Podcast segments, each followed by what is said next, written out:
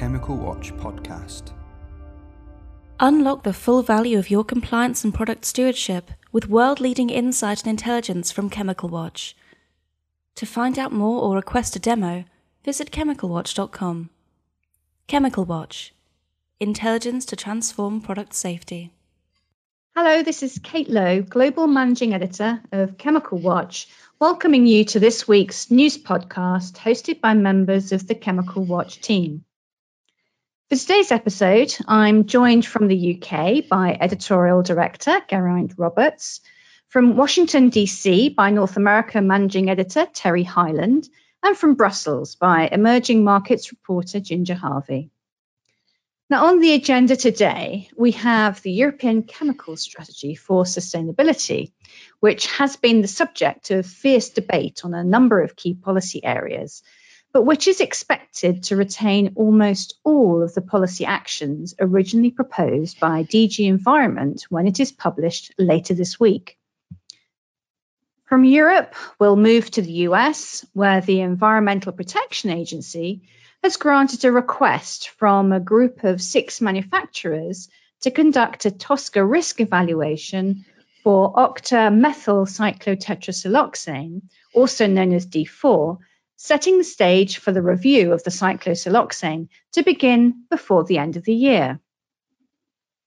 And finally, following a week which should have seen representatives from governments, intergovernmental organizations, and NGOs from across the world gather in the German city of Bonn to decide the future of the UN's chemicals program, we'll be taking a look at how participants in the global talks are tackling the remaining vital issues. So let's begin with Europe and the chemical strategy for sustainability the final version of which, as I mentioned earlier, is due to be published imminently. Now, the path to the final version has not been smooth, and we've been following the battles over the key proposals closely at Chemical Watch in recent weeks and months. The journey started back in December when the European Commission promised a new chemical strategy for sustainability by the summer under its flagship environment programme, the Green Deal, which would include legislative changes to address the risk posed by endocrine disrupting chemicals, combination effects, and very persistent chemicals, among other items. Now, in early July, a leaked draft communication document prepared by DG Environment indicated that amongst its many proposed changes, the Commission's new strategy would strengthen legal obligations for chemicals in products by ensuring coherent risk management, introduce minimum requirements for the presence of substances of concern in products, giving priority to product categories affecting vulnerable populations, as well as those with the highest potential for circularity. Ensure authorizations and derogations from restrictions for recycled materials under REACH are minimized and of a temporary nature. And develop risk assessment methodologies that better take into account the whole life cycle of substances, materials, and products. Now, the industry directorate, DG GROW, launched a counterattack saying the draft strategy communication from the Environment Directorate included actions and concepts without prior discussion or assessment and proposed significant changes to the draft strategy, including a scaling back of several of the key proposals. Then, just as final negotiations over the strategy were due to be held, environment ministers from 10 EU countries intervened with a powerful joint plea to the European Commission to present an ambitious chemical strategy as originally envisioned.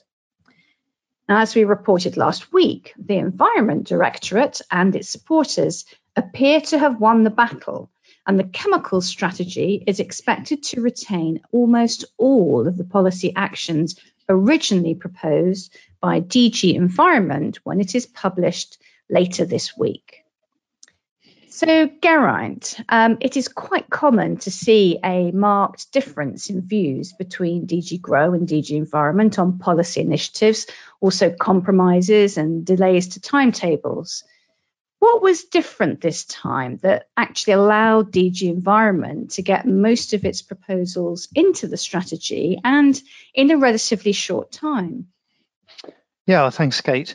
Um, well, well, first off, um, we, we, have to remember that as of today, um, recording this podcast, um, which is Monday, the 12th of October, we still don't know 100% um, what is in the chemical strategy, but we understand that the, the meat of the document will bear a close resemblance to the original draft produced by DG Environment and subsequently leaked um, to the press. Um, even if the, the narrative in the, the document at the beginning has been, I think, quite um, substantially added to and revised. Um, and we expect to see this uh, this Wednesday, the 14th of October, um, which um, coincides with a with a with a conference that we're holding on on, on chemical policy. So that's quite uh, interesting timing. Um, but to answer the question, um, there are two key factors. I think the first is that the um, especially in making sure this didn't get delayed. is that the strategy is part of the larger Green Deal package of strategies and action plans on environmental issues that the European Commission published last December, um, just 10 days after the new Commission uh, President Ursula von der Leyen and her fellow commissioners took office. And, and at that press conference, um, von der Leyen described the, the, the, whole Green Deal as Europe's man on the moon moment. Um, so, you know, there was obviously going to be a lot of um, political clout behind um, the package.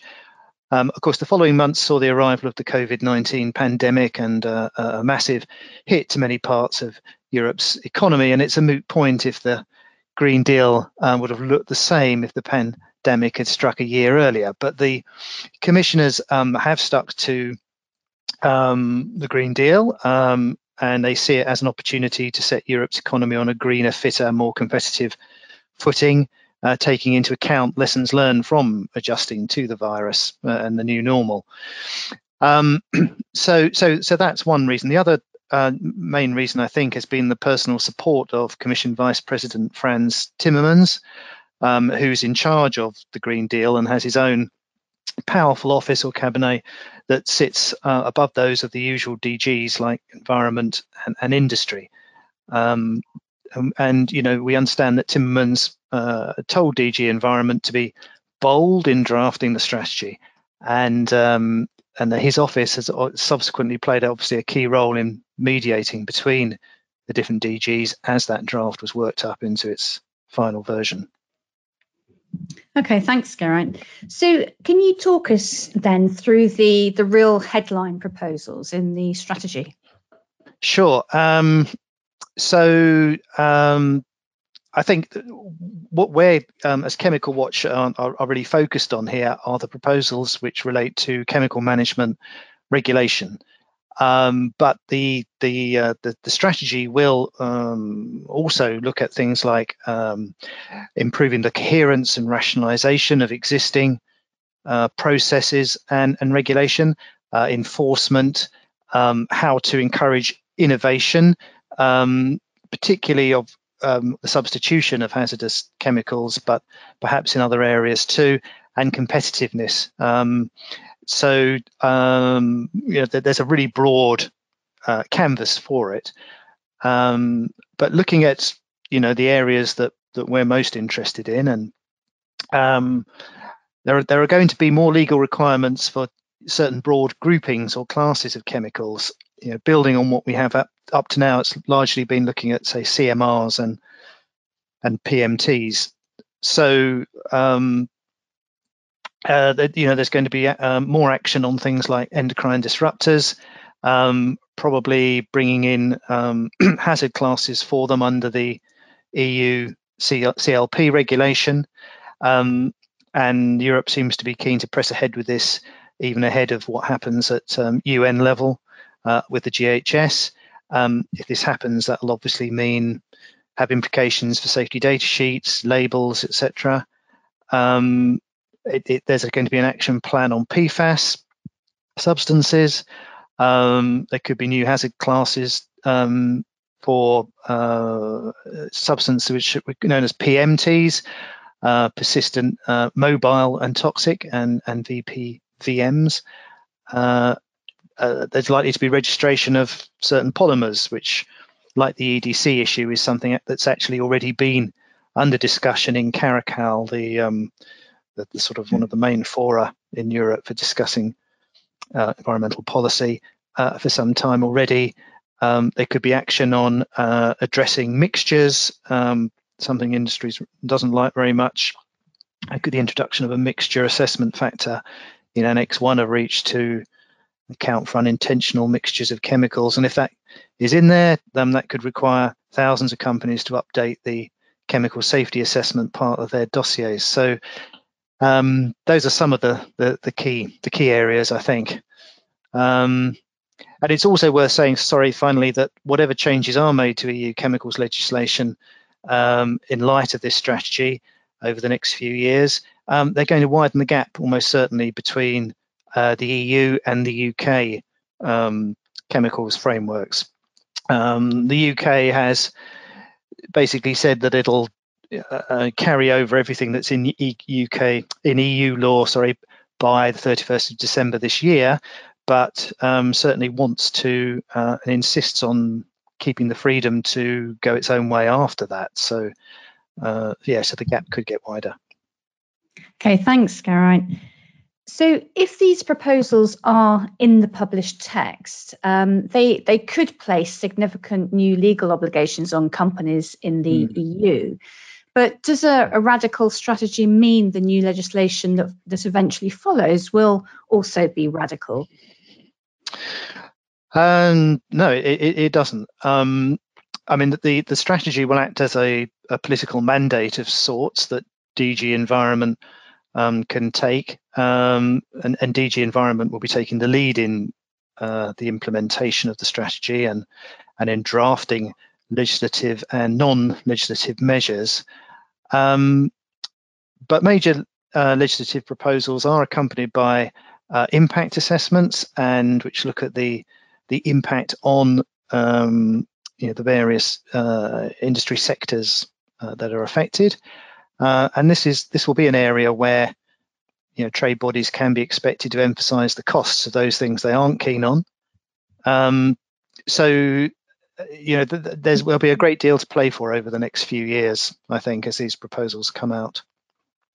Okay, thanks, Geraint. So, will the REACH regulation have to be reopened?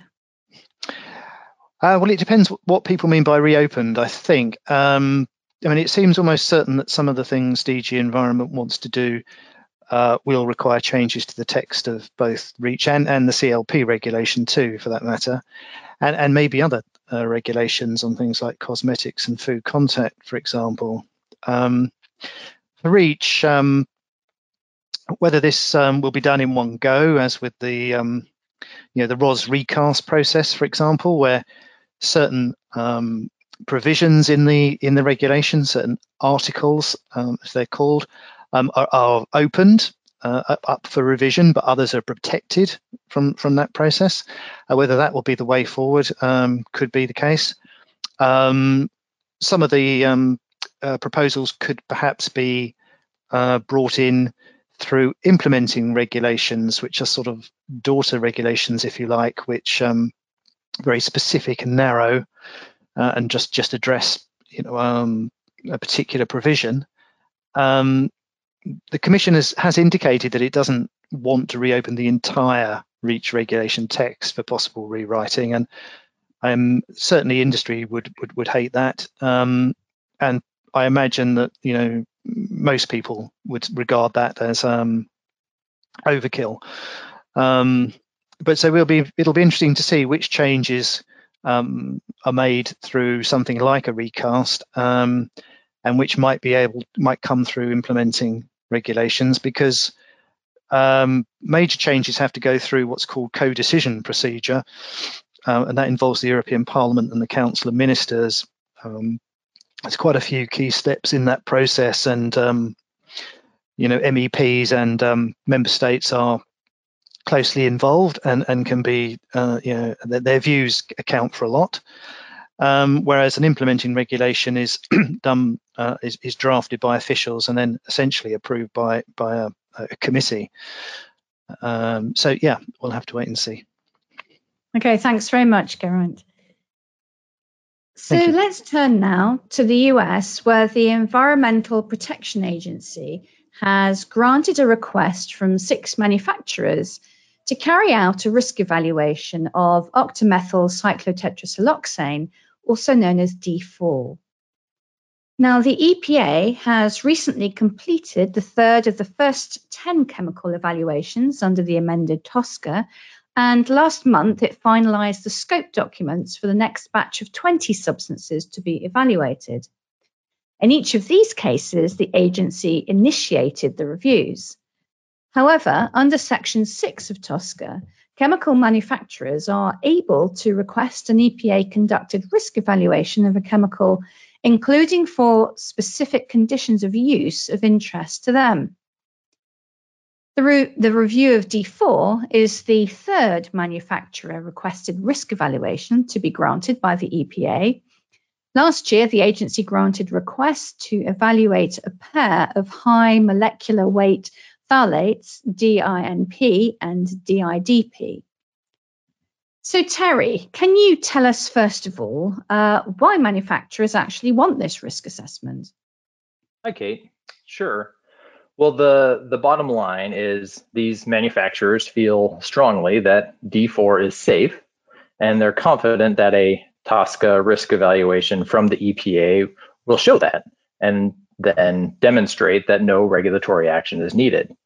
And their confidence stems from a multi year monitoring program of D4 that industry designed in coordination with the EPA as part of a consent agreement back in 2014.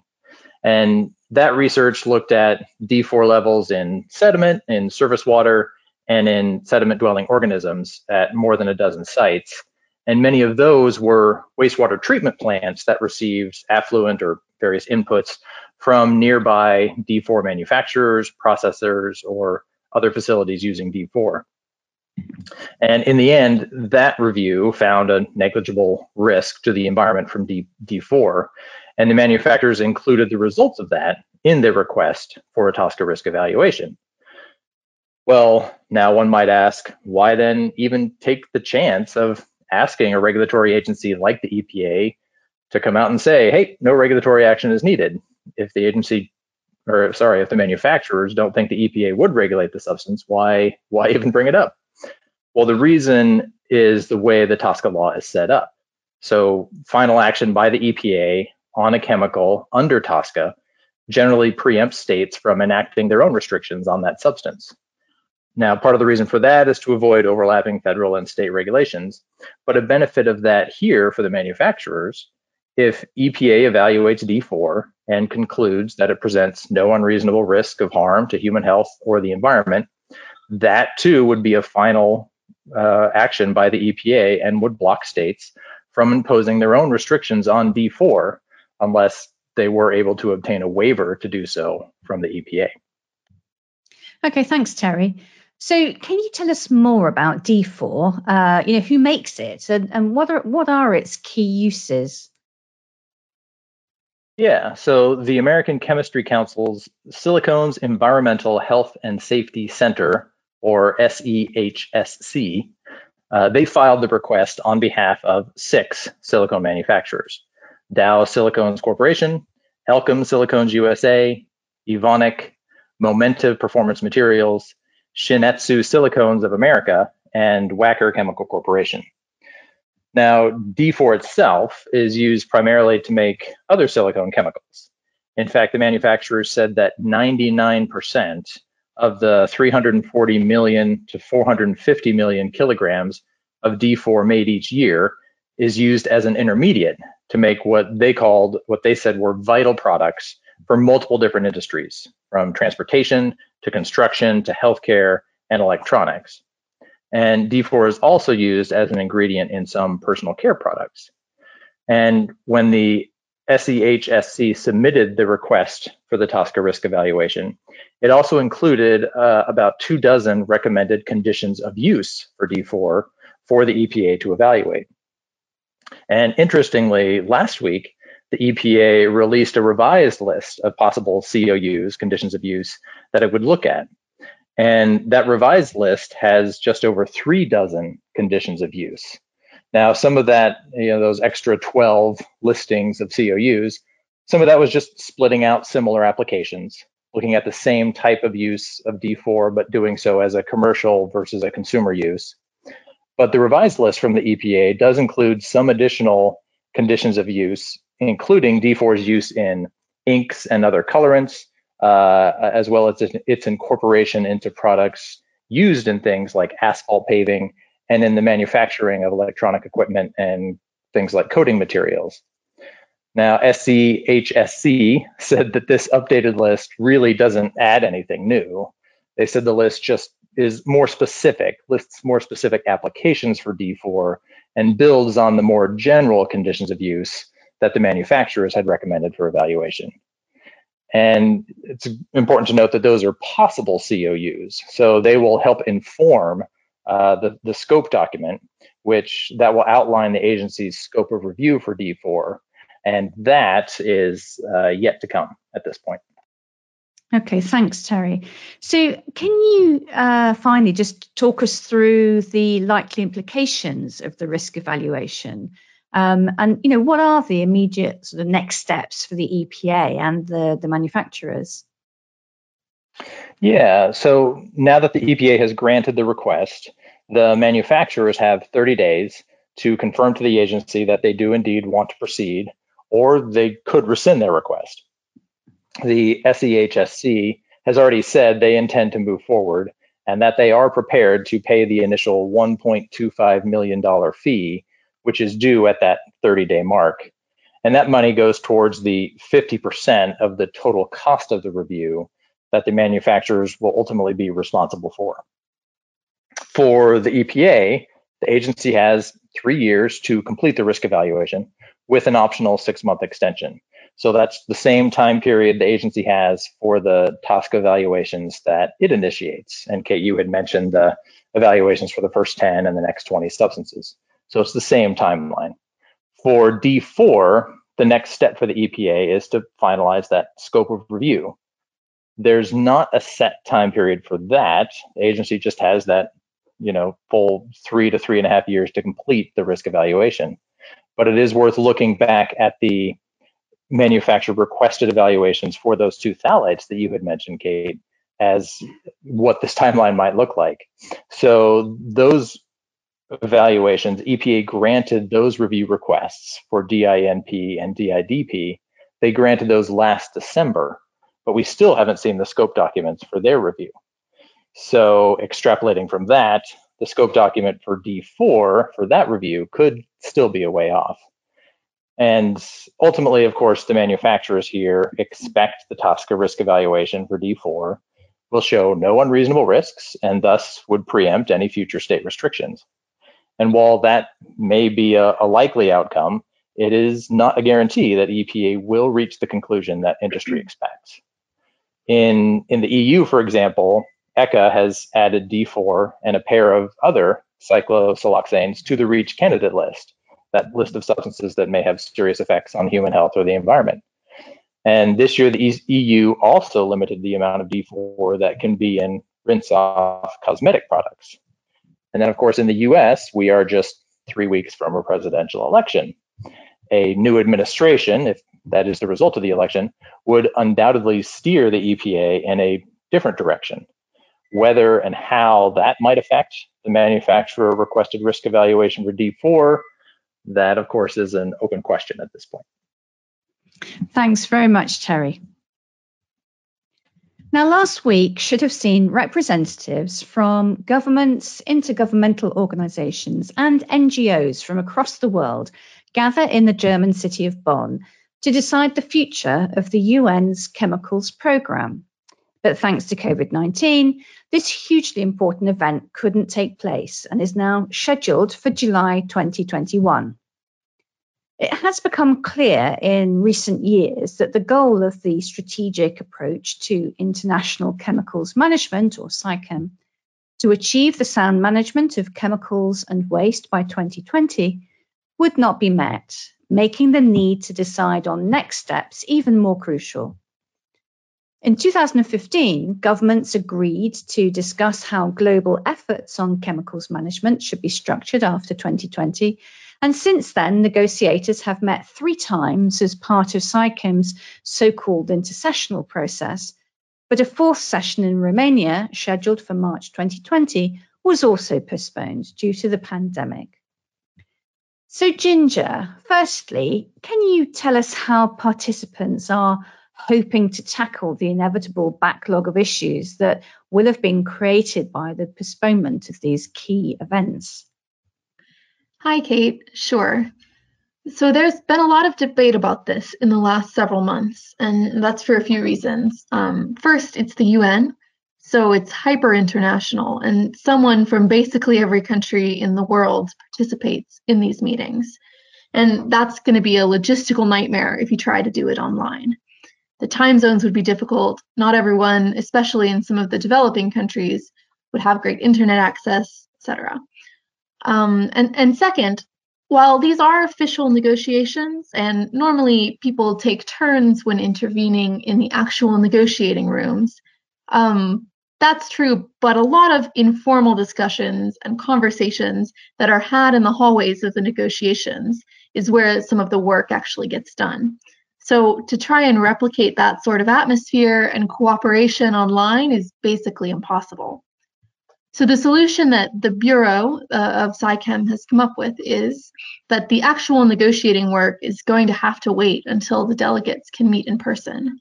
Now they're still hoping to do that in March 2021 in Romania, and then the ICCM 5 is, is set for July in Germany. But in the meantime, they are setting up these virtual working groups that will try to make some progress on the draft negotiating text. They won't actually be able to edit the text, but they can have discussions and make proposals. And the hope is that some of the less controversial items can be sorted out. And these will take place, these virtual working groups, starting from later this month, and there will be four of them tackling the remaining big issues. Okay, thanks, Ginger. So, what are those four remaining big issues that need to be tackled? Right. Um, I will take them one by one, and I'll go by my personal ranking of most controversial to least controversial for you. Um, first, we have financing. Now, lack of funding is the main reason that SAICM's goal wasn't reached. Uh, so the questions now are, as we go forward, who's going to pay for this program and for the work that it's trying to do? Um, will any countries require the chemicals industry to to contribute? Um, and do we need to specially earmark this money in some sort of independently controlled fund to make sure it goes to the right places? So that's number one is financing. And the second working group is about issues of concern. This is basically chemicals management topics that have been decided that they need global attention. Now, SAICM has highlighted eight of these issues in the past, uh, such as chemicals in products, lead in paint, endocrine disrupting chemicals, and PFASs. And there have been some projects and scattered action on them, but the results have been patchy at best. And it's usually the developed countries that have have success in closing the gaps on this, and, and the developing countries just don't have the resources a lot of times to do anything about them. So, oddly enough, actually, the focus with this virtual working group and with the negotiations has not been about how do we make sure developing countries can execute these programs better, but it's actually about how we could name additional issues of concern. And there's been some papers that have been put out on this, and industry has weighed in um, about how we could find and classify new issues of concern under the SAICM framework. Now, the third working group is about uh, targets, indicators, and milestones, which is basically a way of trying to quantify the goals of the framework because sound chemicals management globally is a pretty vague term. Uh, so they want to quantify the goals and then they want to track how countries are doing at achieving each of those goals. And finally, the fourth group is about ways to support implementation of the framework. And one key topic here is that it may include establishing something called a science policy interface, which would basically be a scientific body that could write reports, do research, and support the work of the framework. Okay, thanks very much, Ginger. So, uh, what about the next steps? Well, um, the, virtu- the virtual working groups are meant to report back to the delegates at the meeting in March 2021 in Bucharest. So we're really at the mercy of the coronavirus right now, waiting to see if that goes forward. Okay, well, thanks very much. So that brings us to the end of today's episode.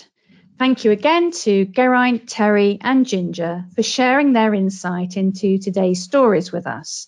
And thank you to you, our audience, for listening to today's episode. We hope you found it valuable. If you would like to find out more about the topics from today's discussion, please head over to the Chemical Watch website at chemicalwatch.com. We look forward to seeing you again next week, and until then, goodbye. Unlock the full value of your compliance and product stewardship with world leading insight and intelligence from Chemical Watch. To find out more or request a demo, visit chemicalwatch.com. Chemical Watch Intelligence to transform product safety.